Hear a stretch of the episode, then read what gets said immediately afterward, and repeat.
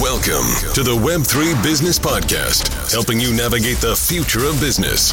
And now, here is your host, Michael Stelzner. Hello, hello, hello. Thank you so much for joining me for the Web3 Business Podcast, brought to you by Social Media Examiner.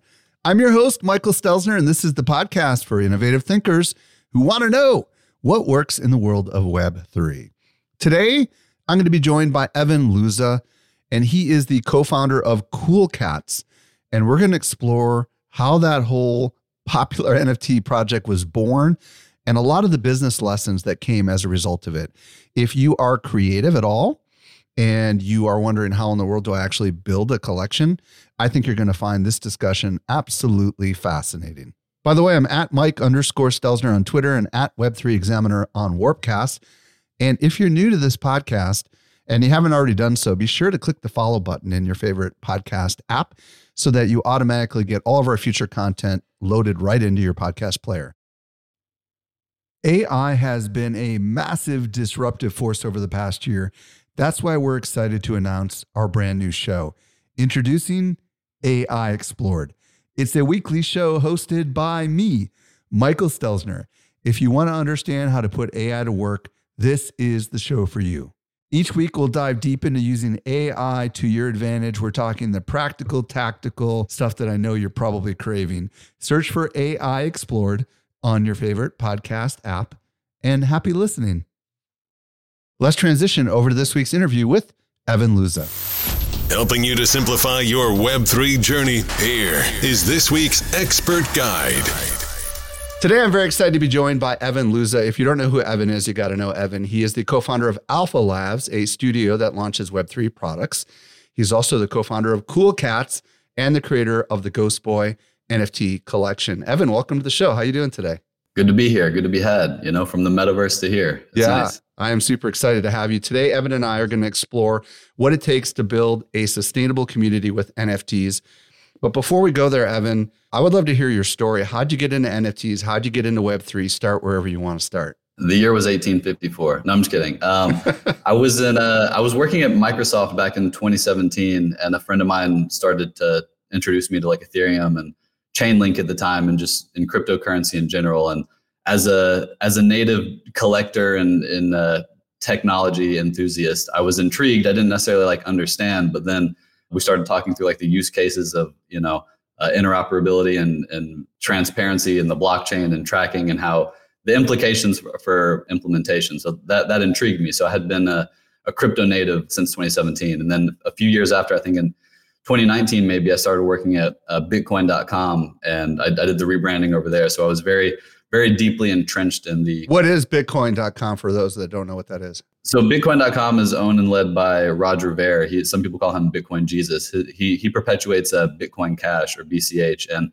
their whole the, Bitcoin.com the website is mostly like a a news source and a mobile app that they have for a mobile wallet for Bitcoin and Bitcoin Cash. But their whole vision is just to perpetuate the adoption and implementation of Bitcoin and Bitcoin Cash. So I was deeply entrenched with the nerds the whole time. But it's great because I think in both NFTs and crypto, I think the recurring conversation that is brought up often is like user experience and usability and how and how visually appealing and accessible and easy to use a lot of these products and brands are because so much of these of this tech whether it's blockchain and bitcoin or nft and web3s it's it comes from this place that's like deeply technological understanding but then when it's brought to market or for, you know, for normies, it's like, oh, it's easy. Here's this 20 step process that if you mess up any step along the way, like you might lose all your crypto, but like, come on in. So I was fighting the good fight of trying to make the brand more accessible and, and relatable and, and palatable. So that's, but that's what Bitcoin.com is all about. Yeah, and we probably should mention that you have a background in design, right? So were you were you working in the creative department for them, or what were you doing for those guys? Yeah, so uh, and I'll I'll do a little bit of jumping back and forth. So my background's in design. I went to design school in Georgia State and in, in Atlanta, and that's where I met Clon actually, who's the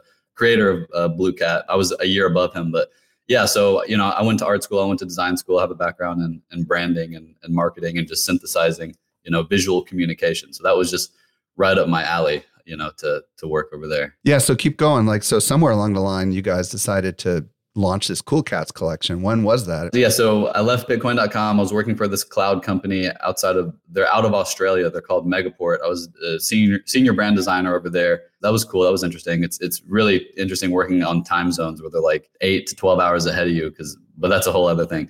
But anyways, they say luck is when preparation meets opportunity. So I was probably a year to two years in at Megaport as, as my senior brand designer role.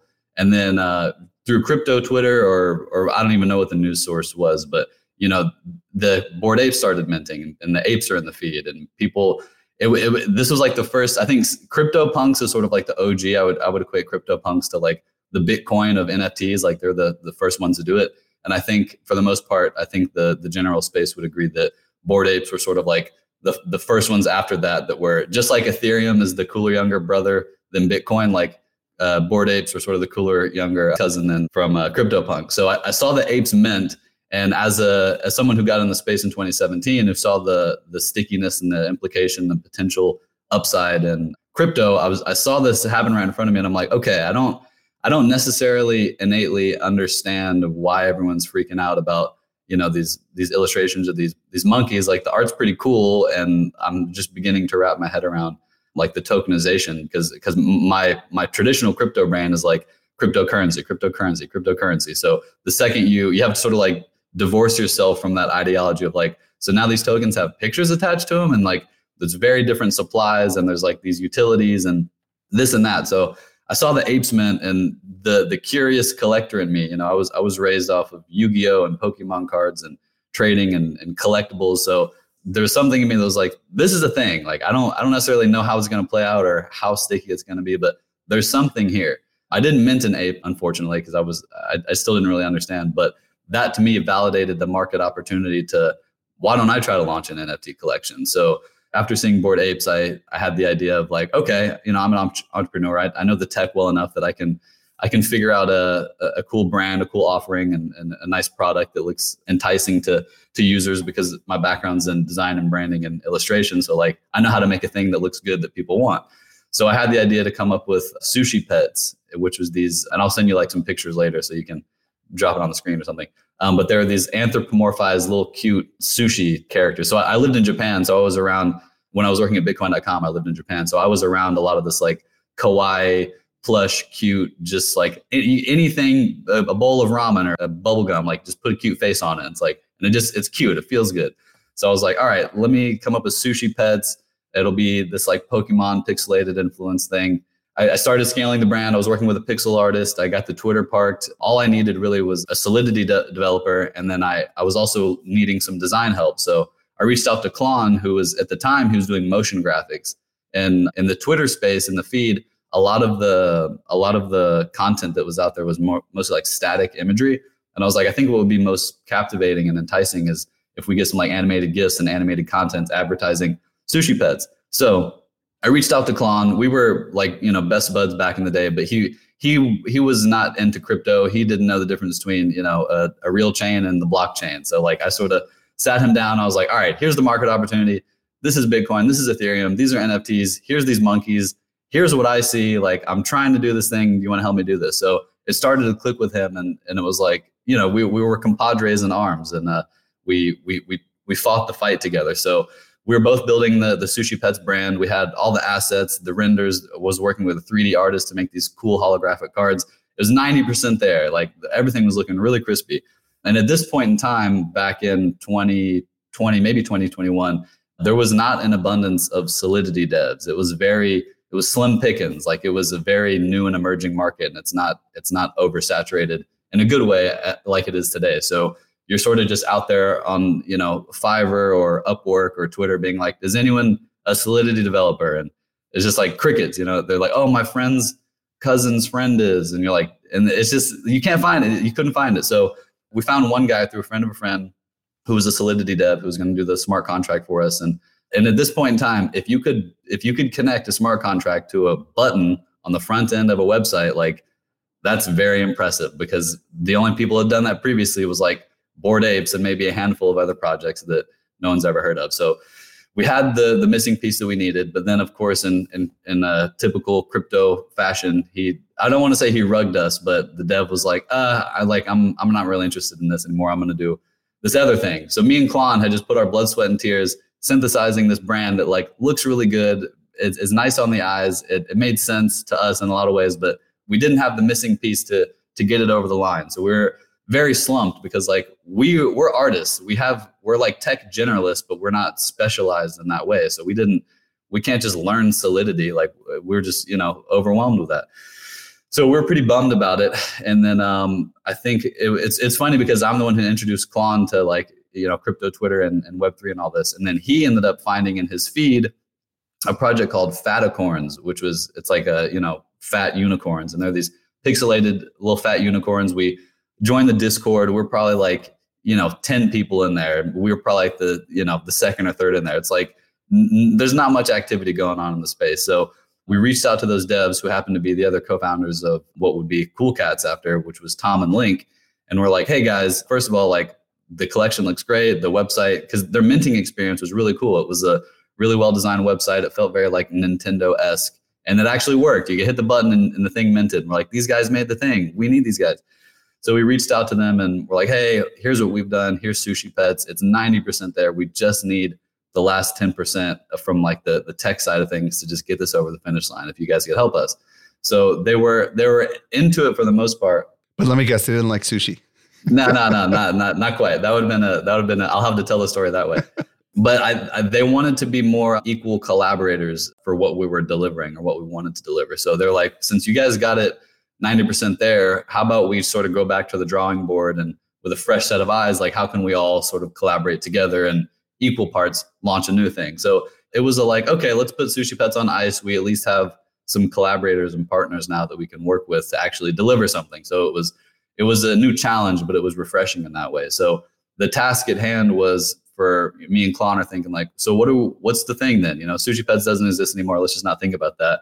You know, Bored Apes is this generated PFP collection where it's like, you know, a similar character and it's stylized a bunch of different ways. So we're just thinking through this. And then Clon had the epiphany because he, he, was just sitting on his couch. And just for some context about Clon, he had been previously going by the moniker the Cartoonist, which is a playoff of the cartoonist. So he had his character, Blue Cat, that you see here, for probably since like beginning since like 2015, 2016, maybe before, give or take. So, anyways, he had been working on this character and he had a poster of Blue Cat on his wall. This is before PFPs, before NFTs And it was Blue Cat and a bunch of different, um, and I'll send you this picture later as well. It's Blue Cat in a bunch of different outfits, you know, like a ninja, a pirate, dressed up as a dog, dressed up as this, as this. So he's sitting on his couch looking at his poster and he's like, wait a second, like Blue Cat, let's bring Blue Cat to the blockchain. So it was just, it was just one of these like, aha, like, of course, it was, it was looking at us the whole time kind of thing. So that's how it started. We we worked together. So he's he's the illustrator and the artist behind Blue Cat, but we worked together on the brand and coming up with the assets. And he's also colorblind, which is ironic as an artist because you know so many times he's like, "Is this wow. pink or is that?"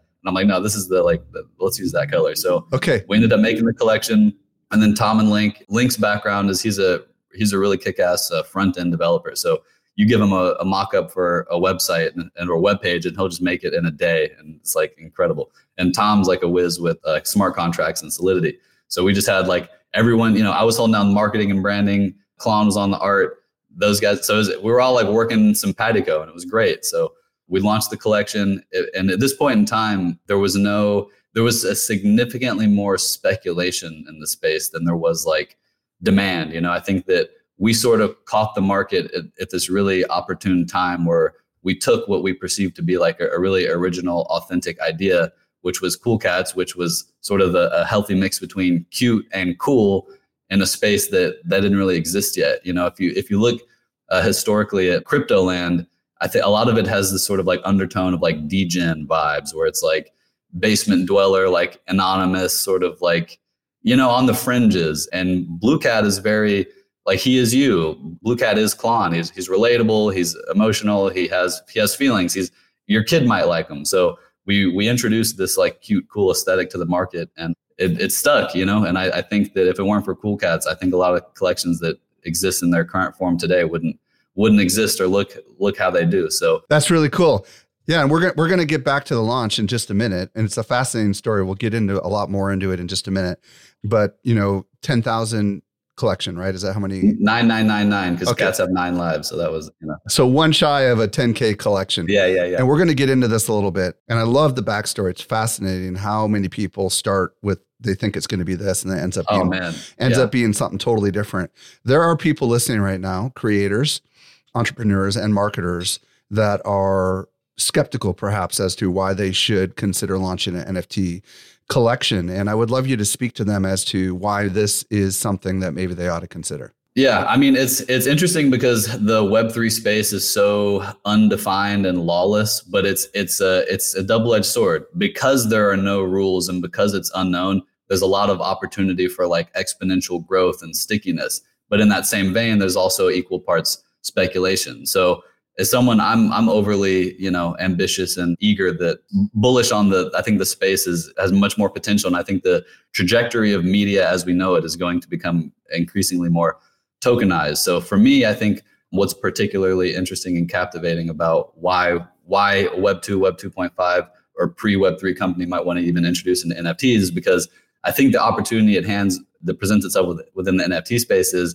it created this more bi-directional sense of your holders, your community feel significantly more entitled in some ways, which can be a good and a bad thing but it, it also results into a lot more of an authentic and real and, and deeply rich connection. So like, you know, pre Web3, pre NFTs, you're on Twitter and Instagram and you're following a brand and they're sort of trickling content to you that's like it's it's one directional, you know, it's like they're they're letting you know what it is and you're consuming it. But from the advent of NFTs and Web3, it's this new sort of uh, platform where the brand does something or the the collection does something and the community is like well what about this? How about this? Did we consider this? And you know sometimes it's a lot of noise but other times it's very like live feedback. And it's sort of you have this captured captivated audience who's saying hey i'll be more interested in what you're making if you consider this thing or how did you arrive here? So it's it's a it's a much more like collaborative um, down from like the brand to the the community sense which can be you know you have to have your own expectations of managing that. And you know everyone's got an opinion. That doesn't mean everyone has a good good opinion. But i think the it's this next wave of of belonging and i think like consumer um, engagement i feel because it's it's it's much more it feels much more sincere. You feel much more seen and heard. And i think that's why people identify with pfps in the first place because they feel like they belong to this community i can express my opinion in this community i might be able to even have direct access to a founder in this community and let them know my pains or, or frustrations or happiness or, or ideas. So it feels like a much more collaborative amoeba of um, just like the latest wave of, of, of, media, if you will. Yeah, talk to us about the collector mindset too, right? Because obviously you experienced a little bit of this when you were over in Japan. Like maybe not everybody understands this concept. Yeah. I mean, humans have been collecting since the dawn of time, you know, rocks, stamps, coins, beanie babies. Like it's just, it's so to me it's just sort of a no-brainer like technology is only increasingly becoming more and more robust and relevant everyone's got a smart computer in their pocket any at any point in time like and and also this day and age is is so like to go to spotify or facebook or amazon or wherever and you have a hundred different accounts for everything whereas the advent of uh, like crypto and metamask it's like one wallet to rule them all you know you have this one you connect once and you have access to all these things so yeah, I, I, that might have derailed from the the collector thing, but I think I think natively people people want to collect just because they it's like an individuality. It's a it's a it's an identity thing. You know, you don't we all don't want to rock the same profile picture or have the same car or have the same shirt. You know, it's like it's it's how to choose to represent ourselves, and those things that represent ourselves are tethered to a community that also stands for other things as well. So it's this very like amorphous, robust ecosystem, I think. Okay, I got a couple of shotgun questions, and then I want to dig in on some stuff. Um, when did you actually launch, and how much was the the NFT when you launched? It's all a blur. I think it was July 2021, which is like a year and maybe a year and a half ago. Maybe right, that's right around when VeeFriends launched, I would imagine, right? It, it could have been, and that's the crazy thing too. Is like you, it's so easy to just get so laser focused, locked in on what you're doing that you can't like you can't be everywhere all at once. You know, there's so many people come up to me and they're like, "Oh, did you see this collection?" I'm like, "I dude, I'm just cool cats." Like, so how much was it? Do you remember what the so was? we we started the mint at 0.06 ETH, and we minted a couple hundred out you know, there's rumblings through Twitter and our Discord starts filling up. And then the people are like, guys, if you drop this to point, 0.02, I think it was, or 0.025, maybe 0.02, this thing's going to sell out. So we had just put all these weeks and months work into getting this thing right down to the smart contract. We open the gates and then all of a sudden it's just like, let's make changes. And it's just like, uh, like nothing is easy. So Tom had to retreat, you know, we're, we're, and at this point in time, it's, we're, it's like hundred people in Discord voice chat, just being like, oh my God, I just reeled this cat. It's like, ah, just, it's like a, a, high school varsity football final game or something. People are just like endorphins are going crazy. People are just like, well, this cat, oh my God. There's no rules. This is like an undefined land. So we knocked the mint price down from 06 to 02. And then we we minted out over the course of like maybe the next like six hours. And we didn't anticipate like in the best case scenario, we minted out and then we'd figure out what's next. But people fell in love with with the cats and people fell in love with Clon's story and the the underdog story of not only did he have this character that existed before NFTs, he never gave up on them. And he he he's talked about before, like, you know, as an artist, you have those struggles of it's hard to create sometimes when there's you feel like underappreciated or or undervalued. But it was sort of this like, you know, adrenaline stimulus boost to his his passion and, and creativity as an artist that like revalidated this demand for this character that he had been working on. So it was very, very invigorating. But then we were playing catch up of like, well, what do we do with the brand now? Like we didn't remotely expect to have any of this traction that we we ended up having. Yeah, so let's zoom in some of the story here. So it was the summer of 2021, let's say July-ish. July, yeah. Ethereum was like 3700 bucks back then. When you brought it down to 0.025, that's about 100 US dollars, which was the secret price point it seems to really kind of sell this thing out. But what I want to know is like what was your guys launch plan? Like you said you have a background in marketing, right? And yeah.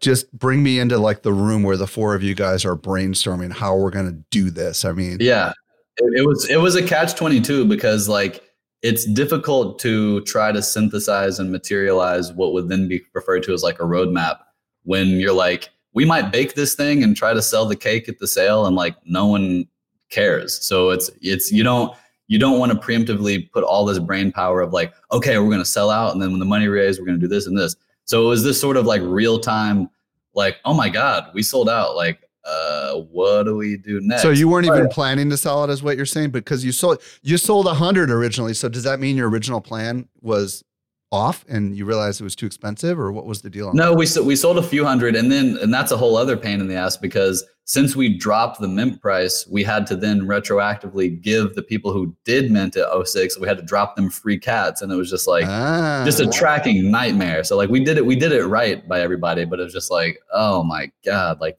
wallet tracking and this and that, but that's sort of the the beauty of the web3 space is it can lend itself to you in a way where the spotlight shines on you and you have the opportunity to like build this this Mach speed flying spaceship in real time transparently and people are like i'm rooting for you. But also what are, what's the next move? And you're sort of like it's great that you guys like us but like help us figure out what you guys would like to see. You know like the the sort of the safe stepping stones are our merch your discord town halls to to sort of get feedback of what people would like to see and, and, and what people would like from the brand. But it's sort of this like minting out a project is the the validation. And then upon that, it's this like incubation phase to some degree of okay, like how would you guys like to see this scaled out? And also we had to use our own diligent due diligence as a you know as, as branding and, and, and marketing guys and design guys of like we don't want to make a thing we're not passionate about. You know, like we don't, it doesn't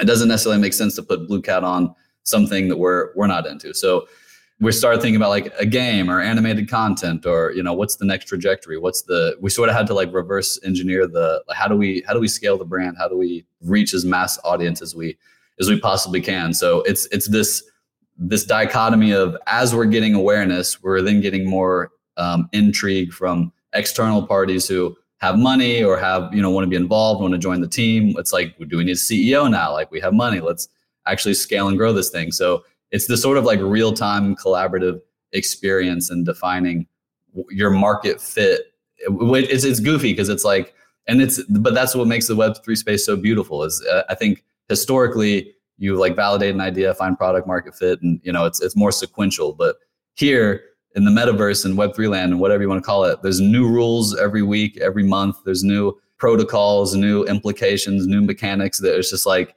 oh, this is a new ingredient in the mix. This one doesn't exist anymore. Yeah. So a couple quick questions. I was just running some back of the napkin math on this.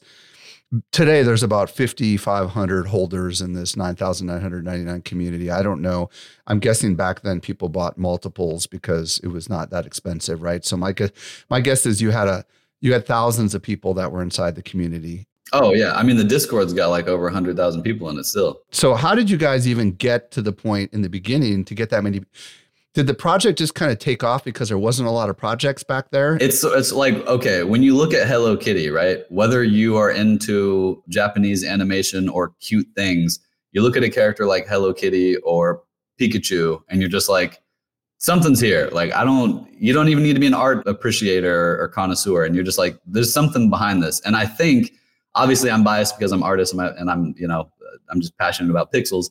But I think that the fact that Clon has like a piece of his soul and has spent so many years of blood, sweat, and tears synthesizing this character that's actually him, I think a lot of people saw the cats for the first time and they're like, yes, this is art, but like this is like a, a very personal embodiment, interpretation, synthesization of of someone's like life work. You know, like this is that's at least how how I think it it connected with a lot of people. And back to what I was saying previously too, like the the crypto space as a whole had historically been more of a anonymous degen like we don't do cute and cool over here. Like this is this is crypto like crypto you know? And i think we we brought this thing where like listen we can still be on the blockchain and we can also be cute and cool and be nice to each other. Like how's that? So it's it's it's like who wants a slice of this pie? Like it's delicious. Everyone so it was very it was it was hard not to like fall in love with i think. It was just yeah. it was very sticky in that way so you guys minted it out. According to my math, you probably made just shy of a million dollars on the mint. And after the mint was successful, and you realized this thing was starting to like go up in price, what was the discussion from a business perspective? Like you mentioned, should we hire a CEO? Like it sounds like this was exactly what you had hoped it would be, right? This was really successful and it was going places. Like, at what point did you decide, okay, we got to figure out how to make a business out of this thing? Yeah. So, I mean, I think because we lowered the mint price, it was more like 400 ish K. oh, made. really? Okay. But, okay. Yeah. But then also royalties were, were good at that time too, because because the volume was volume was booming. So yeah, we it, it was just this case of like, all right, we we did this thing. None of us have like business executive experience before. As much as as much as we were like, yeah, let's try, like give it the college try. It was it was a sort of like let's take a step back and like we need a team. Like we had been just busting our our butts and like not not sleeping, not you know just locked in. We're like this is not sustainable. Like yes, we made a good chunk of money that we can do something with, but we need to we need to get the right right folks in the mix. So we toyed with the idea of whether we were going to accept some venture money, whether we were going to do it ourselves.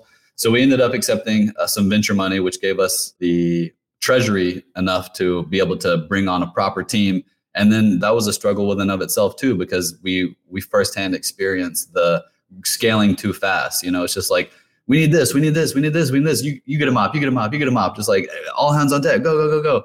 And then as time goes, we're like, okay, there's too many people here, and, and not enough like syncopation. We're not all swimming in the same direction. How many people did y'all hire with that money? We had at one point in time, I think we had like 32. Oh wow. Okay. Yeah, and and it was like we had just been born, you know, and it's it's all we're just like freestyling in real time this like go to market strategy, you know, like we're just like, oh, what about a project person? Like, oh, we need this community person. Oh, what about? It's like, okay, sure, yeah. And then it, it, was just also go, go, go, go, go, go. Can you talk to us a little bit about the pros and cons of uh, taking venture capital? Yeah. I mean, on the one hand, you have additional resources, but then, um, man, it's there's no right or wrong answer. It's like, I think that if you, you don't, I don't think anyone needs to take venture money if you have your own funding and you have a well designed bespoke trajectory of how you would like to execute and follow and plan against However, I think venture money, if it's also tethered to additional insight and resources. So, like where we took our venture money from, it came from a background where these guys know how to scale. These guys have touched World of Warcraft. These guys have touched brands that have, you know, IPO'd. So they have this track record and, and continuity. And like they're not in the interest of placing any bets that they don't think that there's significant or potential upside. So I think it, it a lot of it boils down to like it's not even a confidence thing. It's like how qualified and capable are you with your yourself or with your own team to like thread the needle and get it to where it needs to be? Or are there people who are specialized whether they're advisors or have business background or whatever who are just like i can pick up the phone and talk to xyz and like we'll just get this plugged in right now. So i think it's a it depends you know? It's a it's a it's a whole big old variable but it, it made sense for us and you know I, I don't think we would have done it a different way. Because of the the venture guys being involved you know we managed to secure a, a partnership with animoca last year. We just announced this um, futureverse partnership as well. Our current ceo he, he came from disney so he's got the whole uh, rolodex of of connections up his sleeve as well. So i think if we were to do this by ourselves and it's not to say you know we've we've seen plenty of collections out there as well too that start scrappy and they they end up just hitting all the right moves along the way and then boom they're you know Nike buys them or, or something like that so it's it's uh, it's just I think it's all boils down to the mitigation of like your risk tolerance and like how how much workload do you want to attempt to sustain yourself versus how much additional insight and you know reinforcement are you would you rather have to help you move the ball, you know? Yeah. And uh, before I get to my next question, I should have disclosed earlier that I do own two cool cats. There we go. Which I really like. I want to talk about the community side of it. Obviously, you mentioned already you got this massive community, right? So let's talk about like whatever you can about how you built that community and how you kept the community kind of engaged. Because you know you kind of hinted that there's some challenges but you don't just get 100000 people in a discord group overnight. Yeah yeah yeah. I mean so a lot of it's it's sort of cheesy to say but in some ways the community builds itself. So like from the marketing perspective it's our job to present the brand in this way that's like here's what we stand for cool cats is inclusive and accessible it's not it's not exclusive and supreme type of you know like you have to have a yacht to join it's very like come one come all you know like join our discord whether you have a cat or not so I think because of our word choice and our brand positioning, we were significantly more like inviting in that way. And the beautiful thing about the Web3 space is a lot of the the I would say the majority of folks in here are are builders and innovators and artists and collaborators and, and they want to make things. So like you'll see awesome fan art or or people will just join the community and be like, I build apps. How can I build an app? Like I love this project. You know, my daughter loves the my cat. She she made these cupcakes and they're so it's it's just this like symbiotic circle of we get more vigor and enthusiasm because we do these challenges of like community fan art or you know DIY cool cat stuff and people will make a custom toy or like a book or or anything and and people are just increasingly impressed by like you guys did this this came from this community i want to be part of this community. So it's like this it's sort of like like boy scouts in some way like the ideology of it i think. It's like you have certain values that you stand for and uh, that are perpetuated and those values are very enticing to people that that makes them want to continue to contribute to it. And then there's also the other side of it as well where people are like i'm in it for the art but then the the people just want to make make money flipping flipping things which anything that's uh, related to crypto is always going to be tethered to the opportunist which isn't isn't right or wrong. It's just sort of like you're going to have people who are in it for the financial incentives and you know that's uh, they're part of the community but they're not as they're not as like fundamental i think to the thread of the community of what really makes makes a community what it is. You mentioned that a lot of people in the community would take the cats and do fun stuff with them what did you guys do as far as IP rights and stuff like that? How did you manage that? yeah, we have non-exclusive IP rights. So if you go to the coolcatsnft.com and one of the tabs down there, you can read it. But so if you have your cat, you can apply it to I, I think things like merch and produce it. I think I'm not sure if you can sell it or not. Maybe you can. You have to read the really long lawyer written document there. But basically, what non-exclusive rights means that if we were to do a game or an animated series, we can put your cat in there because we we have access to all the rights of whatever. But if you want to do something, you can only use the cat that, that you own.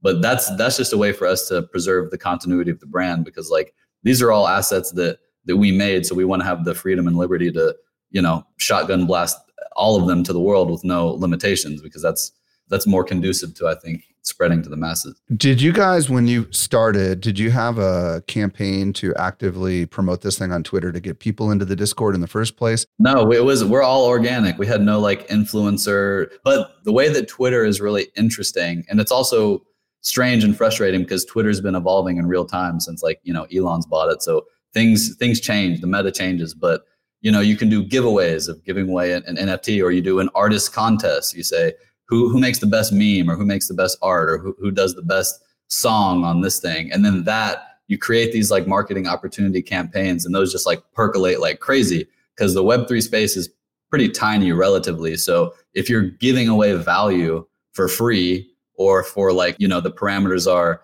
give me one hour's worth of creative work from you and you might get this asset that's worth you know 50 100 10000 dollars or something people people are into that and it doesn't hurt that they like the art that they're that they're trying to make content for so uh, things like that yeah so coming back to the community, it certainly seems as if the community is at the core of the reason why Cool Cats has really taken off, right? I mean, you've got the art, combined with the community, right? So the community, people are buying the art, they're loving the art, and then they're changing their profile picture, right, into the cool cat. Like I know one of the guys that's been on the show, Thomas Pan, he has a cool cat with an apple that is his online Twitter profile. Yeah, yeah. But and you're encouraging people through activities and stuff to do fun stuff online with the cats, which I think is really interesting. There's this flip side that you kind of hinted to, right? Which is sometimes there's parts of people in the community that are in there for financial reasons, right? And there's other people in there that aren't, but still have expectations. Yeah. So, how did you guys manage all this mass amount of expectations that were coming flying at you?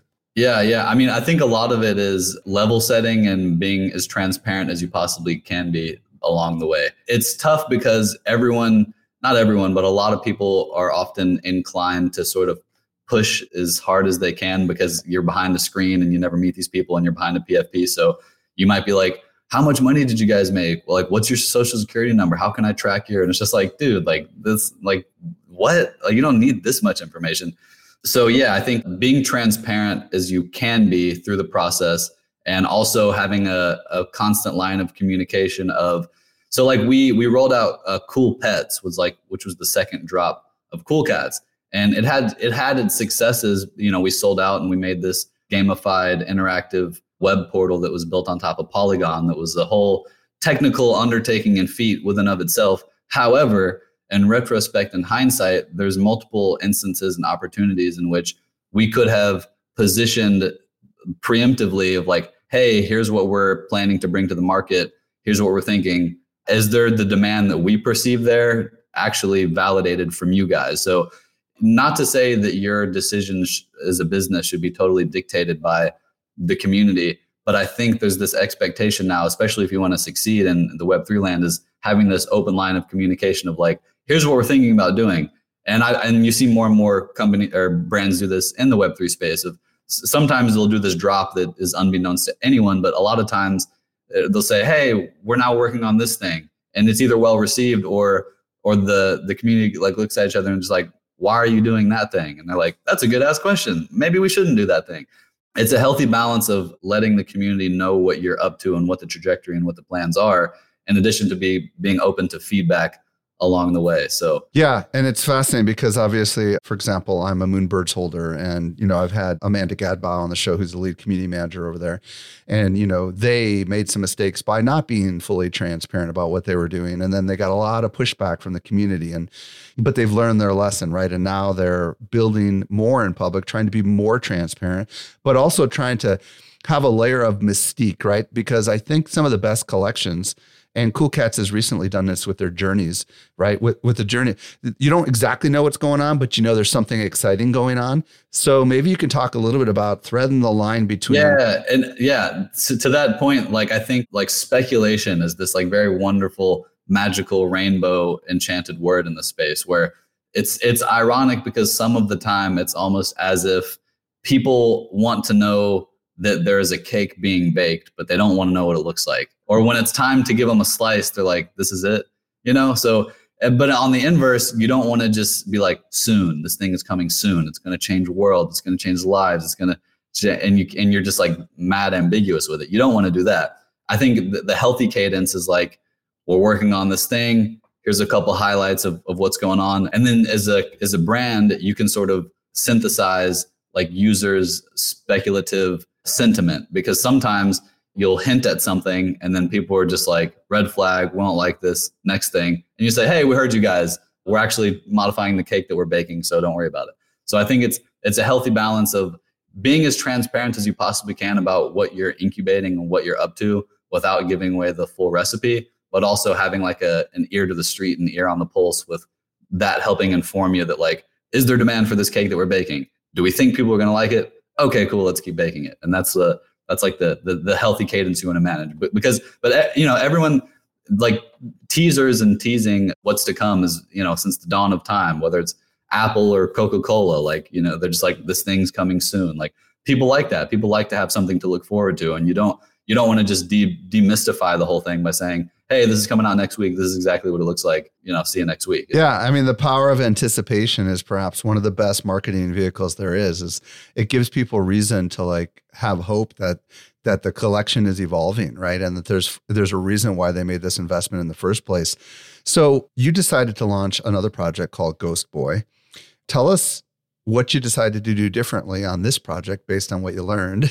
for those that are uh, listening, Ghost, why don't you describe visually what it is for the audio podcast people? Yeah, so Ghost Boy is a character that I came up with back in like I don't know, end of end of high school, 2015, 2016. He's this amorphous gloop sort of blue ethereal character with the face of a skull mask. And uh, Ghost Boy is synthesized from me I've always had a fear of death. I've always it's just petrified me. I probably think about it three to five times a week. I just can't. It can't. No living person can tell you what death is like, and it just it petrifies me. The concept it just keeps me up at night.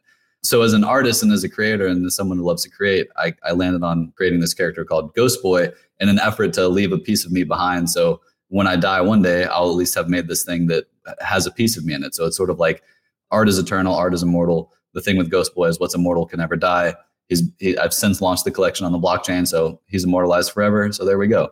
So Ghost Boy is a, this character to me that represents um, creativity and expression in an effort to leave an impact and leave something behind from yourself. You know, before before the Grim Reaper comes knocking for us all. Awesome! Congratulations on launching that second project. So looking into the future, given the path that you guys have been down, you know, you were one of the earlier successful projects in the NFT world, and we're recording this almost two years later from when you guys launched. Where do you see things going in the next few years? Oh, just like the trajectory of, of like Web3 crypto land as a whole? Yeah. What's your thoughts on kind of where you see it all heading? Yeah, I think it's interesting because like at the beginning of our conversation, I was saying how, um, you know, back, it's like back in the day, AKA a year and a half ago, you know, it's like just crazy.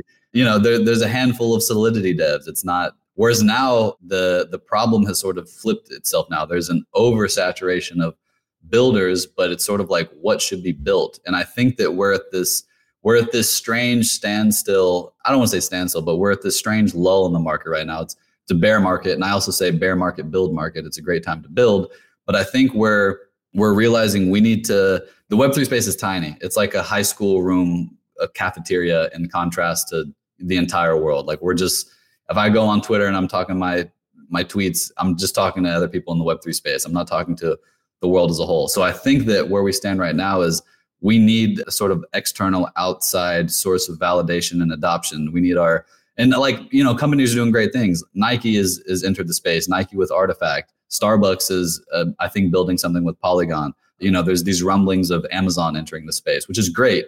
But I think that we're we're we've hit this sort of like um, saturated pocket of we as sort of like the the original OG individual incubator builders have like done as much as we can in a lot of ways and we need these sort of like gatekeepers who, from web 2 web 2.5 being like you know what?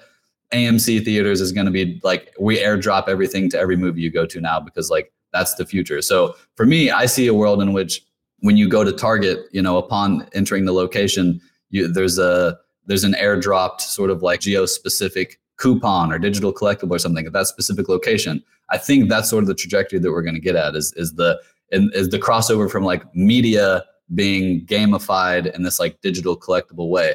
But I think it's this sort of double-edged sword cadence of the technology is still being like built in real time. So we can't just flip a switch and be like, oh yeah, like this company is just entirely effortlessly, aimlessly, yeah, on, on the blockchain now, and it, it's it's all easy. There's a lot of like there's a lot of hurdles and there's a lot of pain points like user experience. You know, it's it's I think onboarding users and folks into Web3 has increasingly gotten easier, but nothing about it is easy. You know, you need to have your friend hold your hand and be like, "Come walk with me. Let me let me show you what's going on here." This is your seed phrase. Never like even my mom. She I was minting Ghost Boy, I think, and she like sends me a picture of her seed phrase, and she's like, "It's like, is this what I do it with?" I'm like, "This is like, this is not good." You know, like uh, this is we got we got a long way to go. So I think it's infrastructure and I think it's just general the where we are with the technology. I think that I think we have great minds fighting the good fight, but it's sort of like we're figuring it out in real time and, and how to ap- apply a lot of these use cases to to brands that because I am like assuming imagine the infrastructure is there tomorrow, to me it's a no-brainer that every brand is going to be looking at digital collectibles and the tokenizations of assets and experiences as is the next wave. It's just the net like it's just obvious to me. It's is is like just how back in the day you bought a frosted flake cereal box and they put a they put a CD in there and it was like limited time, whatever, whatever. That was a, a trend that came and went. Except this day and age, everyone's on the computer, everyone's connected, everyone has all these social profiles. These companies have the power to say, hey, let's take your account that you already have and we'll make you a custodial wallet. And now you can start collecting points or art or tokens that actually give you a discount in our ecosystem. So for me, I think once the structure is there and the infrastructure is there, it's going to be this like no brainer technical, like everyone's going to have a wallet. And I think obfuscation is a, is a big key as well. Like we, right now it's so, it's so technically crypto centric and heavy that you have to know exactly what you're doing. Whereas, you know, how many friends do you have? Do you say, if you said, explain to me how the internet works and they just, just start drooling on themselves. However, these same people are on Facebook, Instagram, LinkedIn, Twitter all day. So like they're using the internet, they're living in the internet. That's the metaverse. They're living it, but they don't. They couldn't explain to you, you know, what a, a protocol is or what packets are. so I think we're we're at the same. That's how early we are in, in Web three. Is like there's so much potential, and I think once it's tapped right, I think all these other brands are going to have these aha moment of like, oh, here's how we perpetuate user retention and reach and rewarding and and stuff like that. But we but we're still in this like it's not obfuscated yet. It's still just it's simple. Here, follow this 20 step thing and then reach out to our help support. And, and good luck not getting scammed on Twitter in the process. Like you'll figure it out. well, Evan, Luza, thank you so much for coming on and sharing your story and your insights with us. If people want to discover more about you, what's your preferred social platform? And if they want to check out Alpha Labs business, where do you want to send them? Well, if you're new to Web3, new to Twitter, or uh, new to NFTs, crypto Twitter, Twitter is where that's where the conversation happens. And just just head over on Twitter. So I'm at E V A N L U Z A on uh, Twitter. I'm also on Instagram, but not too much crazy going on over there. And I'm um, also on my website, evanluza.com. If you're interested in chatting, maybe you want some advisory or strategic input on, you know, just just want to chat about anything. I'm a builder and I'm I'm happy to collaborate and participate on all sorts of stuff. So Alpha Labs, we're working on incubating and ideating products in Web3 land with Ghost Boy. I'm working on scaling him to the mass markets. I'm, I'm working with the animation studio currently to, to try to get the story out of telling the story of Ghost Boy. But otherwise, just give me a follow on Twitter and, uh, you know, hit the DMs. Evan, thank you so much. I really appreciate your time today. Thank you, Michael. It was good talking to you, my man. Hey, if you missed anything, we took all the notes for you over at socialmediaexaminer.com slash W73. And if you're new to this show, be sure to follow us. And would you let your friends know about this show? I'm at Mike underscore Stelzner on Twitter and at Web3 Examiner on Warpcast.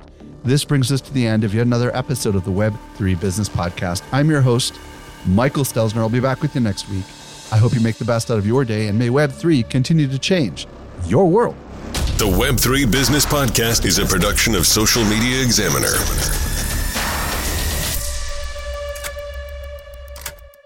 The information provided in the Web3 Business Podcast is provided solely for educational purposes. Do not treat what you hear as investment, trading, or financial advice. Do your own research.